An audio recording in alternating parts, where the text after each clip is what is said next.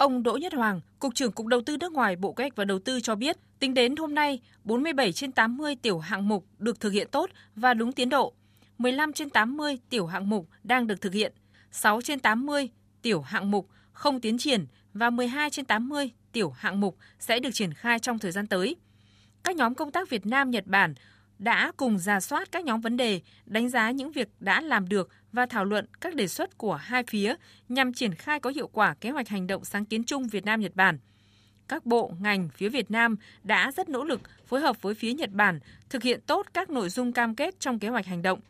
Trong bối cảnh kinh tế thế giới có nhiều biến động không thuận lợi, việc cam kết thực hiện sáng kiến chung chứng tỏ sự quyết tâm của chính phủ Việt Nam trong nỗ lực cải thiện môi trường đầu tư tại Việt Nam. Nhiều văn bản pháp luật đã được sửa đổi và ban hành trong khuôn khổ hoạt động của sáng kiến chung Việt Nam-Nhật Bản.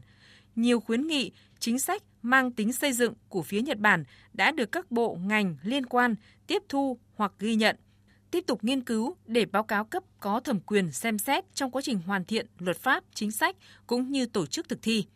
Thời gian tới, hai bên sẽ tiếp tục nỗ lực hợp tác và tích cực triển khai đúng các cam kết trong nội dung kế hoạch hành động để mang đến thành công của giai đoạn tám nhằm góp phần cải thiện môi trường đầu tư kinh doanh của Việt Nam, hướng tới mục tiêu phát triển và thịnh vượng chung của cả cộng đồng doanh nghiệp Nhật Bản và doanh nghiệp Việt Nam.